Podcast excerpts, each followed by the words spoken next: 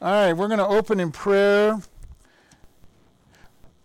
Lord, we just thank you for this day. We thank for this opportunity to gather together. We thank you for your spirit. We ask you to bless this time as we look at your word and guide and lead us in Jesus' name. Amen.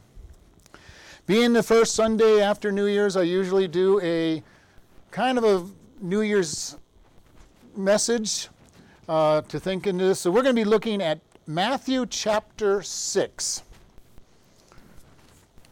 starting at chapter, uh, it's going to be one of those days, starting at verse 25.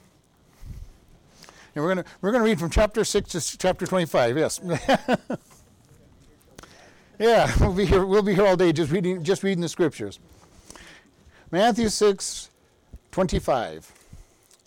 Therefore I say unto you, take no thought of your of your life, what you shall eat or what you shall drink, nor yet for your body what you shall put on it.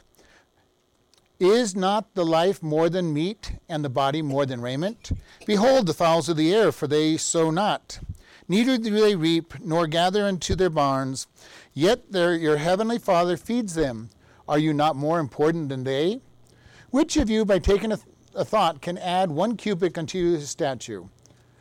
And why should it take you thought of raiment? Consider the lilies of the field, how they grow. They toil not, neither do they spin. Yet I say to you that even Solomon in all his glory was not arrayed like one of these. Wherefore, if God so clothed the grass of the field, which is today and tomorrow is cast into the oven, shall he not much more clothe you, O you of little faith? Therefore, take no thought, saying, What shall we eat, and what shall we drink, and wherewith shall we be clothed? After all these things do the Gentiles seek, for your heavenly Father knows that you have need of all these things. But seek ye first the kingdom of God and his righteousness, and all these things shall be added unto you. And the other verse that, I, that we're going to look at is Genesis 1 1. In the beginning, God created the heavens and the earth.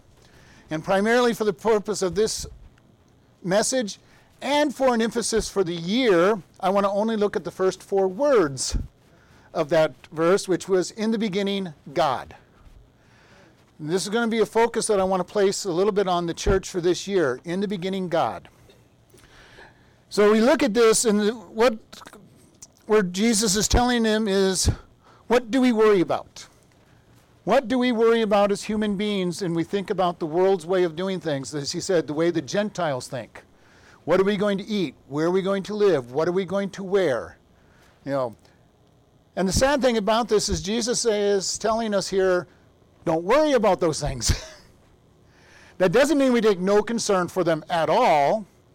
You know, we take and provide for ourselves. We build a house, we live in a house, or we, in our day, buy a house. we don't build our houses anymore, but we buy a house.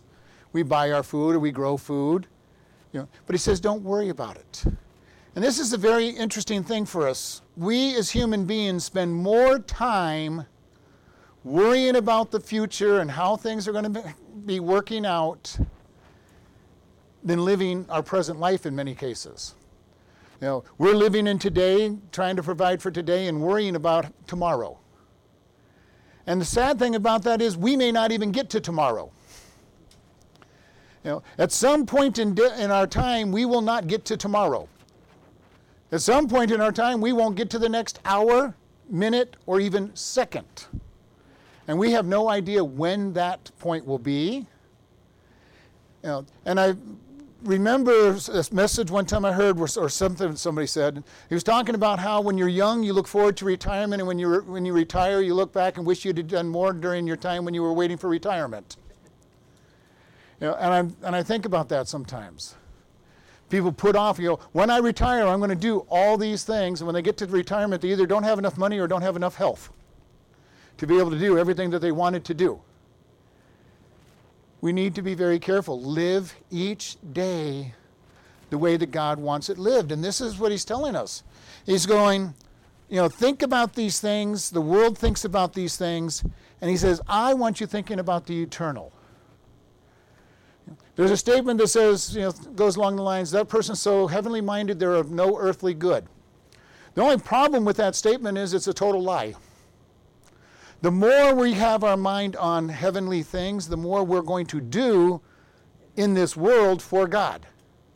The more I spend time in the Word of God, the more I think about entering heaven and the rewards of heaven, the more I'm going to do on this world.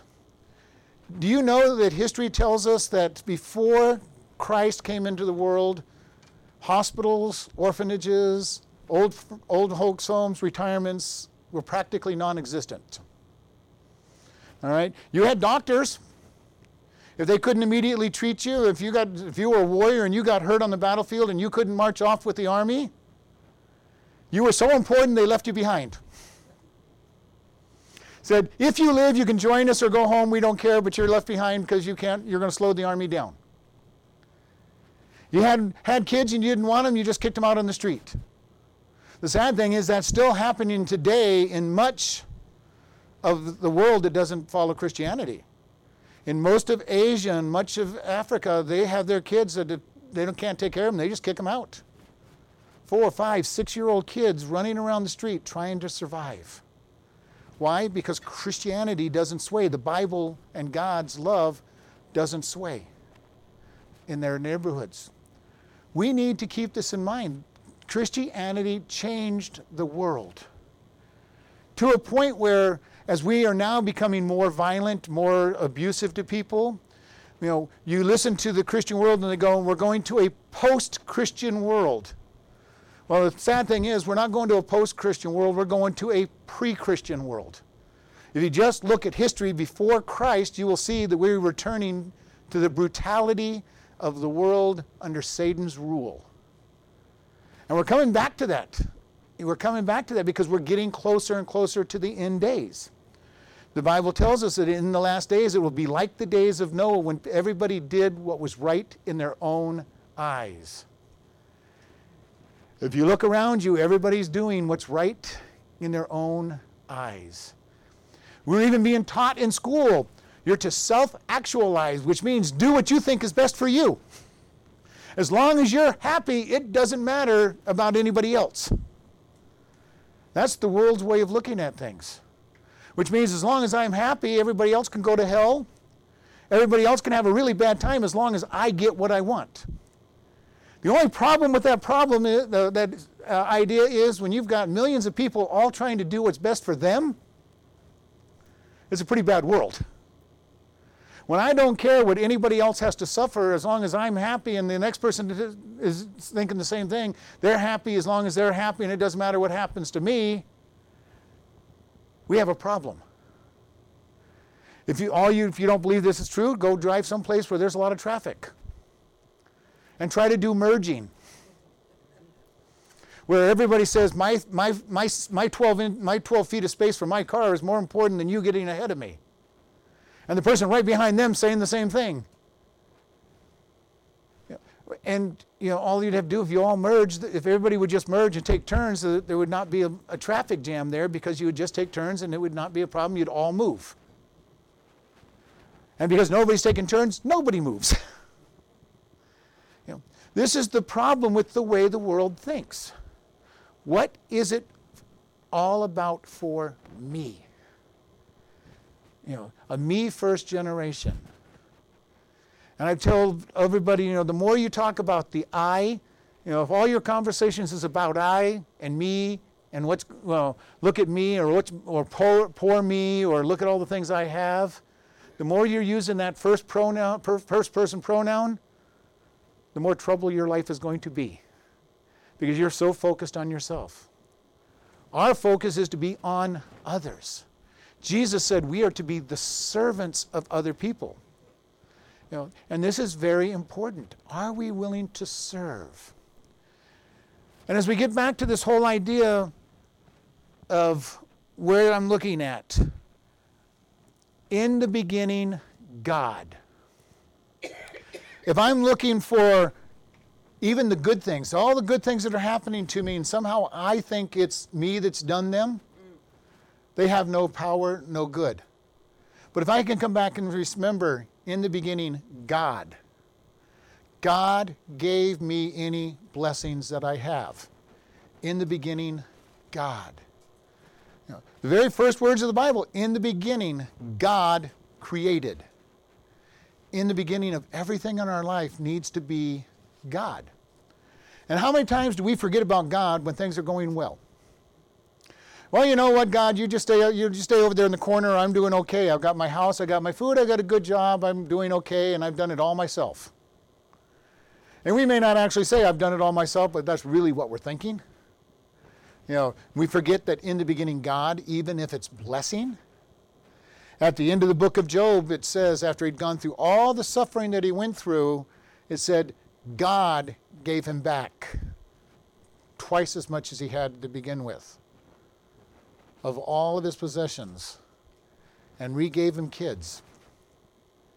Poor Mrs. Poor Mrs. Job. you know, had to had to give birth to nine more kids, uh, just because of the trials that he went through. But so in, in blessings, we need to look and say, in the beginning, God. God gave it to me. Which also means if he gave it to me, he has the right to take them away. He has the right to add to them. He has the, time, the right to do whatever he wants with them, as long as we're focusing in, in the beginning, God. When we go through suffering, we need to do the same thing. In the beginning, God. We go back to Job. You know, Job's an interesting character. I love, I love the book of Job. You know, Job is going along, he's just living his life. He's happy. He's got lots of stuff. He's offering sacrifices. His kids have their parties. He offers sacrifices just in case they sinned their, during their party, which they probably did. and he makes offerings, and Satan, you know, Satan goes before God, and God points Job out. have you ever really noticed that? God pointed Job out to Satan. Hey, Satan, have you thought about Job? you know, how many times has God pointed us out to Satan? We're walking along, maybe even forgetting that the good is all from God. And God says to Satan, you know, well, have you thought about my servant over there? When we go through suffering, our attitude still needs to be in the beginning, God. If we can just start putting in the beginning God into every part of our life, how is it going to change the way we react?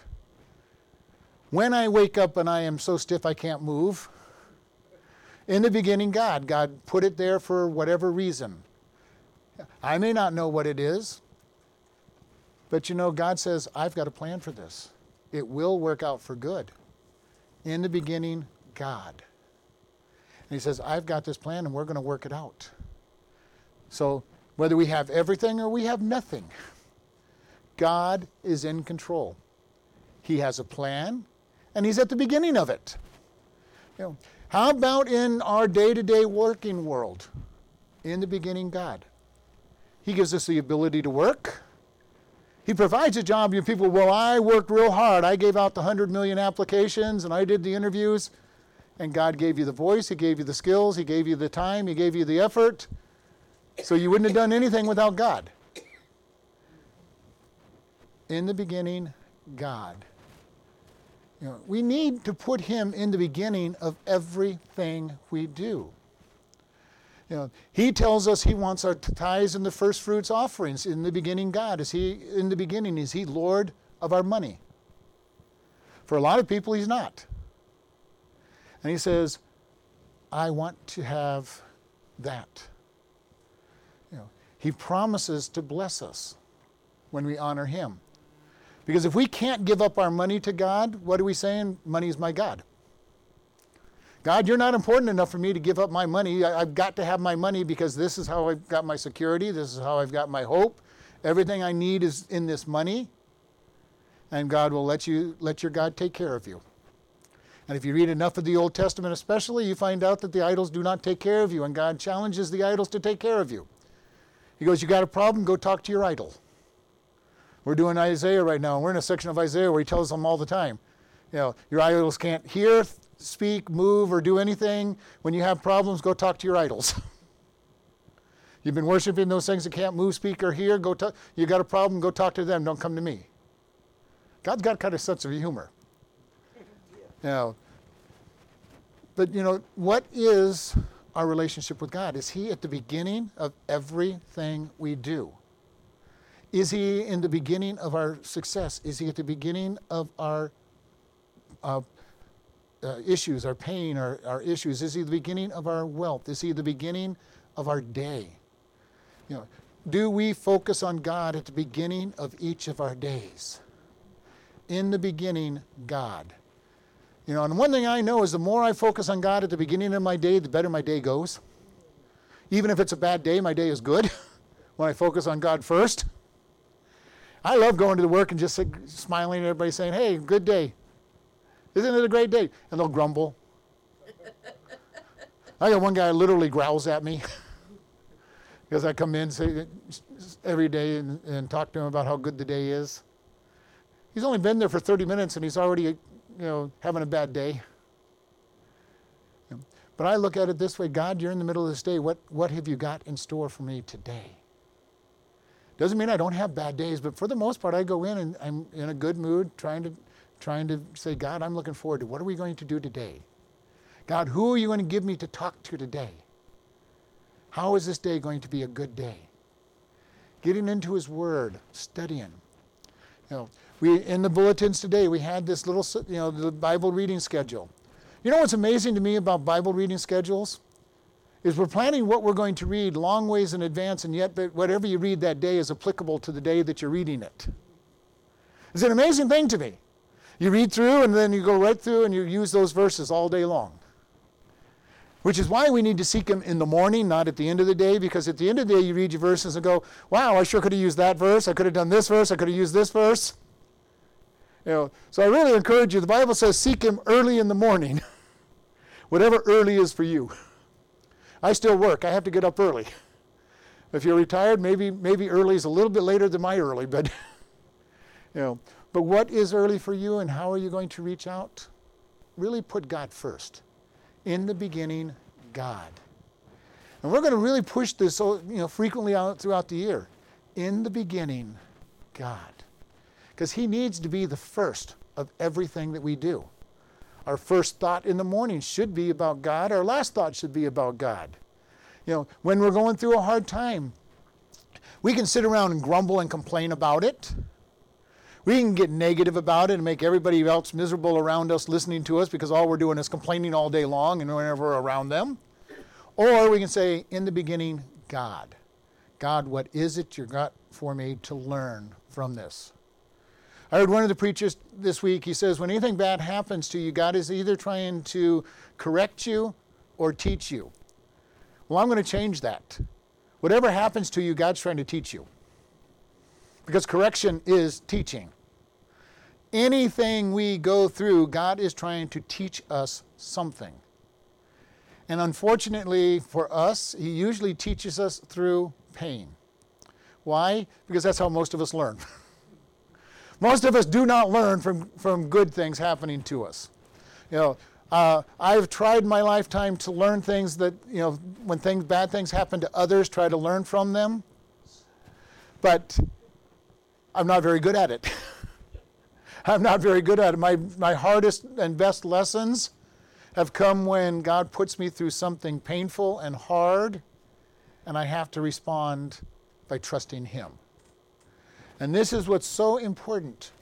Do I trust God? Do you trust God even in the middle of hard times?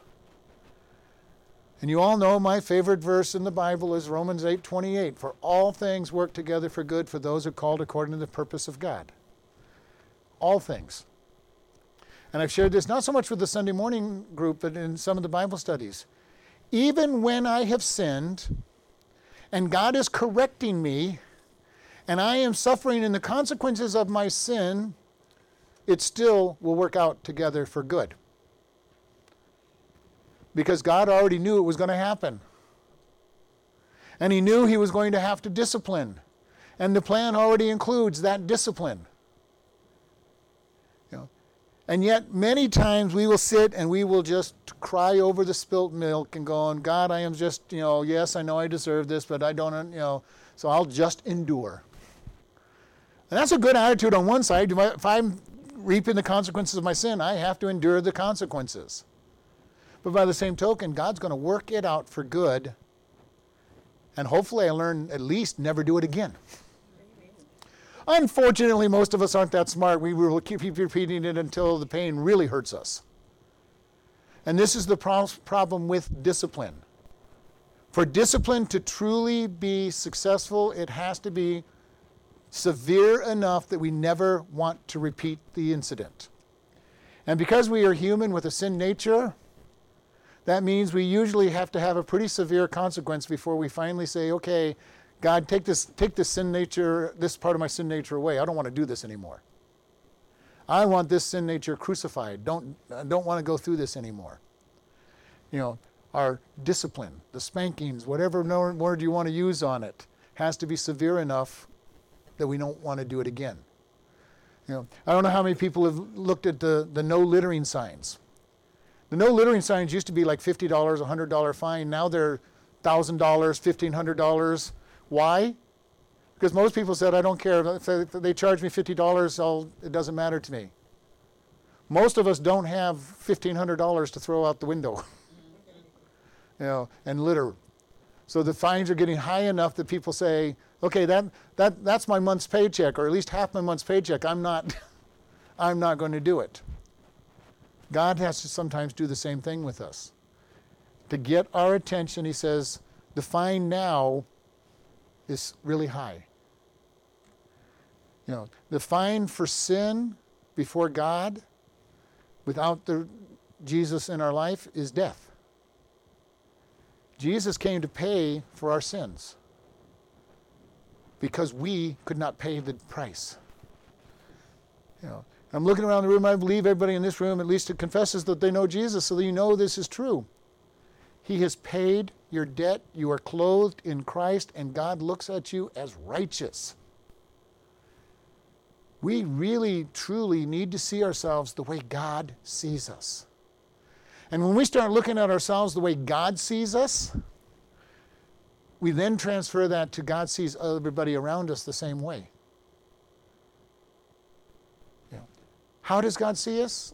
Forgiven, perfect, loved, called, chosen, perfect. Those are just a handful of the 53 things that we talked about in one of our classes. 53 things that God says we are. If we get to know those things, we should then deal with others in the same way. If I am forgiven and I'm dealing with somebody else who's forgiven, I better be able to forgive them because they're already forgiven by God. God loves me, they're loved by God, I should love other people. What would happen to our church if we started really understanding who we are in Christ and treating others the same way they are in Christ. We would have a dynamic church that people would want to be part of, and they would be, we probably would have to move the doors and walls out, which would be pretty tough since we have the river stone walls, but uh, we'd have to do something. We need to be able to understand in the beginning, God. He has changed us. We are clothed in Christ. When God looks at his children, he sees perfect children. Now, this is one of the things that drove me crazy when I was working in this children's ministry, and everybody's kids were perfect. I don't know why we had so many problems in Sunday school classes when everybody's kids were perfect. Because probably 80% of the parents, you told them, you know, your kid's a terror to this morning, not my kid. You know, now what they said when I was teaching the adults was a whole different story about their kids, but what they told me as a Sunday school director or a Sunday school teacher was that their kids were perfect. But you know, God sees us as perfect. Why? We're clothed in Christ. And He sees us as we will be when we're glorified. God is outside of time. He already sees us as, as perfect. Not just that we will be perfect, or that we are perfect in Christ, He sees us as perfect when we are glorified and made to be perfect. And God's already there saying, hey, these are my perfect children. Why does God not destroy us? Because He doesn't see who we really are. Why do we have trouble with who we are? Because we look at ourselves as who we think we are and not who we are. We look at what we think we are, saying, I'm a sinner, I'm a terrible person, I've done all these things wrong, there's no way God can love me, there's no way other people, and by the way, I just can't forgive myself. And God's saying, I have forgiven you. You are loved, you are perfect. That doesn't mean we're going to go around arrogant saying, Look at me, I'm so perfect, but God says He sees us as perfect. Now, He knows that we're a work in progress, He knows that the Holy Spirit is working on us. But you know, if we could start dealing with people after what God says. We deal with other, other people in the church and saying, This is God's perfect child. Who am I to judge the, the other individuals of the church? Now, I can tell somebody, you know, this is what God says about your lifestyle, but I'm not going to sit there and judge them and condemn them. Because I don't want to be judged and condemned because God is working on me. God is working on you we read the Bible and God all of a sudden tells us how bad we and awful we terrible and terrible we really are. Even when we've been walking with him for 40, 50, 60, 70 years, we look at the Bible and we've been making lots of progress toward being made uh, righteous and we look at the word of God and it says, "Boy, I'm a terrible awful person." But God says, "I'm perfect." Satan comes knocking at your door and says, uh, "Hey, you know what? If God knew what you did yesterday or this morning or five minutes ago, you know, you just you know He wouldn't love you." Just say, "Well, God, you know, Satan, you are absolutely right. I did bad things, but God has forgiven me, and I'm going to heaven." And if you really want to rub it into him, tell him you're going to hell. Remind him where he's going if you need to. As he's attacking you, you're forgiven, you're redeemed, you're, you're blood bought, you are, you are perfect in the sight of God. Remind him that he's not going there. He's not forgiven. He's not blood bought. He's rejected God and will spend eternity in hell. Now, none of us deal with Satan. None of us are that important to deal with Satan directly, but the evil is the same. It's the same accusation. In the beginning, God all of my day is going to be in God. What, is he, what, what have you got planned, God? In the beginning, God created the heavens and the earth. He created man. And you know what? I don't know why he created man because he already knew man was going to sin. He knew Adam and Eve was going to sin before he created them. And he still created them. He knew that we were going to be born with a sin nature that was going to reject God and still died so that we could be forgiven. We have a song, and you know, when I first heard the song, I'll never know how much it cost to see my sin upon that cross. And I'm going, well, yeah, it's obvious, but the more I've thought about that song, the more I realize we don't have a clue the price that God paid to redeem us. And yet, He created us, knowing the cost it was going to cost Him to buy us back. I wouldn't have done it. I would never have created man in the first place, knowing, knowing all that. And yet God created man. Why? Maybe he'll tell us when we get to heaven. I don't know. I don't know if he'll ever tell us. It was a great cost. And as I've said many times, the great cost was that Jesus became sin and was separated from the Father and the Son, uh, from the Father and the Spirit separated. Two people who had never been separated for all of eternity past were separated at the cross so that he could redeem us. We have no clue what that pain was. Most of the time we think, well, gee, he was scourged. And that's painful. We've talked about the scourging. They removed chunks of, chunks of flesh from his body they pulled the beard out of his face. They stuffed the crowns of thorns onto his head, scourged him. Terrible beating. None of us would have endured that, probably. Then they nailed him to a rugged cross where he got splinters up and down his back every time he wanted to breathe. Dying of thirst. And think, wow, that was awful terrible, and it was then the Father and the Spirit turned their back on him. pulled separate and paid that price. The Father and the Spirit paid a heavy price for our redemption as well. They didn't actually take the sin, but they had to separate themselves from themselves. You know, we can't really understand what that would be like. You know, the nearest thing we can come up with is, you know, your very first love that you pined over for weeks after afterwards. Or if you've been in a very long, if you know somebody who's been married for a long time and their spouse passed away, and they're pining over the loss of their spouse, and even that is a pale reflection of what God went through to redeem us. In the beginning, God, He paid a price.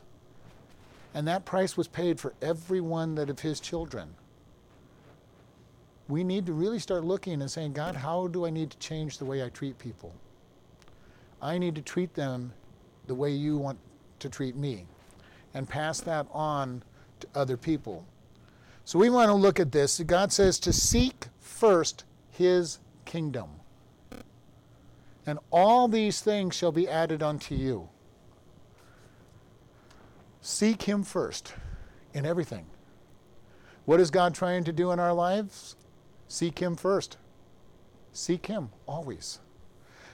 You know, our first thought, God, what is it? What have you got planned for me today? You know, you know what what excitement! You know, we get to have an adventure every day. We have the adventure of God. What are you going to do today in my life, around me? I think some of these guys doing thrill seeking need to go back to God and say, God, what have you got in store for me? Because it's quite a thrill when you get ready to speak for Christ and you're not sure how the people are going to accept it. Is this person going to be angry at me? Are they going to be mad at me? I've got one who argues with me anytime I talk about God. It's fun. you know, it, it's fun as he gets frustrated, thinking he's making all these wonderful points that I haven't heard a million times already, and thinking he's scoring points every time he talks to me. And just answering all the things that he says. Half the time he's not listening after he thinks he scored a point, but that's okay the word gets in. When we share our, share our testimony, we share the gospel with people, and we think, well, that person didn't listen at all, you don't know how much God is going to use of your words later on. Later on, when all of a sudden God starts working in their heart, and then they remember all of us crazy Christians who ever said anything to them about sin, about death, about hell, about the changing power of God we become a Christian, we become a new creation in Christ. I love that. Because when I got saved, I became a new creation in Christ. There were some big changes in my life, and I was only 10 years old, and God made some big changes in my life at 10 years old. Now, I know for many people, God really changes their life when they, when they come to Him. They've been so far into sin, and God says, Okay, let me lift you up. But I hope you remember that when you got saved, the lightness that you felt when the sin was taken off your back. And you started realizing, wow, God is wonderful. And you start learning to trust Him, learning to follow Him. Very powerful thing when you start learning to just trust God. Because it's an adventure to trust God. I have seen Probably not really big miracles, but I know we've had miracles right here on, on end of the month dinners when there's not enough food to feed everybody up there and everybody goes home full and there's still a little bit of food in the pans. I am absolutely sure that God has added food to those pans. I know that there was a time that we had food added to a pans when I was living in another place, and we had one small pot of, of uh, gumbo and a, and a about five or six cups of rice and fed 30 people. Impossible, and everybody had big appetites. People went back for seconds and thirds. did, how did that happen? I think God made a small miracle, just a little one. How does God meet miracles? Sometimes they're literal miracles. Sometimes He just provides and says, Here, here here's the little extra stuff. Here, here's a little bit more. God cares for us better than we can care for ourselves. All we need to do is put the trust on Him. It can be that He might just shrink our appetite. Okay? I've got three crackers and for three days. Well, here, one cracker a day and I'm full. You know, I haven't seen that. I've, I've heard people say that, and I believe it could happen. How does God meet our needs? However He wants to. However He wants to. So we want to be able to look and say, God, I want to put you first. First in all that I do. One last thing I want to talk about, you know, if you all remember who Caleb is, he was one of the spies that went into the promised land. And when they said, you know, he was promised he was going to live past the 40 years they wandered in the wilderness. And he was promised that he could choose the plot of land he wanted. And he told them he wanted the mountain where the giants lived. You know, here's somebody that's 60, 70, 80 years old saying, I want the hardest, I want the hardest plot of land to take because God will be the one that gives it to me. What are we willing to do in trust with God? Do we just hide and say, God, I want, I want nothing? Or do we say, God, I want to live for you in a mighty way? God will raise us to the place where we can live that way. It takes time. Caleb just didn't wake up one morning and say, I want the hardest part. you know, but he had a lot of confidence in God. Even 40 years later, he says, God will give us this land. He still trusted in it when he was older. Where are we with God? I'm going to challenge us to be better with God. Put God first in everything and seek Him in everything that you do. Seek the kingdom of God first and put God first. When everything seems to be going wrong, in the beginning, God. He's allowed it. He has a plan for it. When everything's going right, in the beginning, God. He's got to enjoy that season. It won't last. you know. But also enjoy the season where things are going bad. It won't last either. It may seem like it's going to last when you're going through it. It may seem eternal when you're going through it. But I can tell you one thing it will end. No matter what, even if it ends with death, it'll end and then you have eternity to spend with God. Paul's statement what is anything that we go through on earth compared to the riches of glory? Even if we spent our entire lifetime in pain and suffering, but have God, what is that in comparison to eternity in heaven? A trillion years from now, you won't remember anything that happened in this world anyway. As a matter of fact, you won't even be aware that a trillion years have gone by, but you're, a trillion years from now, you're not going to remember anything that happened during your lifetime in this world, so don't worry about it. In the beginning, God. Put God in the center of all that you're doing. And I'm not going to say it's going to make things perfect and easy, but at least you'll be able to say, God, you're here. I'm going to hold on to you for all I, all I have. You know, I love being at the bottom of the rope, hanging on to the knot that is for God. Uh, all things work together for good, and go, God, I don't know how this is going to work together, but I'm holding on to this knot as tight as I can, because you said it's going to be work together for good. And just holding on to it for dear life, saying, God, I'm waiting to see how this is going to be for good, but until then, I'm holding on. I'm holding on to your word, because His word is all we have to hold on to. Lord, we just thank you for this day. Lord, if anybody's listening to this that doesn't know you, we ask that today they will recognize that they're a sinner and they will admit, Lord, I'm a sinner. I deserve punishment. Come into my life and save me. And that they will seek and tell somebody that. Lord, for those of us that are listening that know you, we ask that today we will make decisions to put you first in all that happens in our life that we will constantly remember in the beginning, God, you were there. And that we will trust you more and more. And we just thank you in Jesus' name. Amen.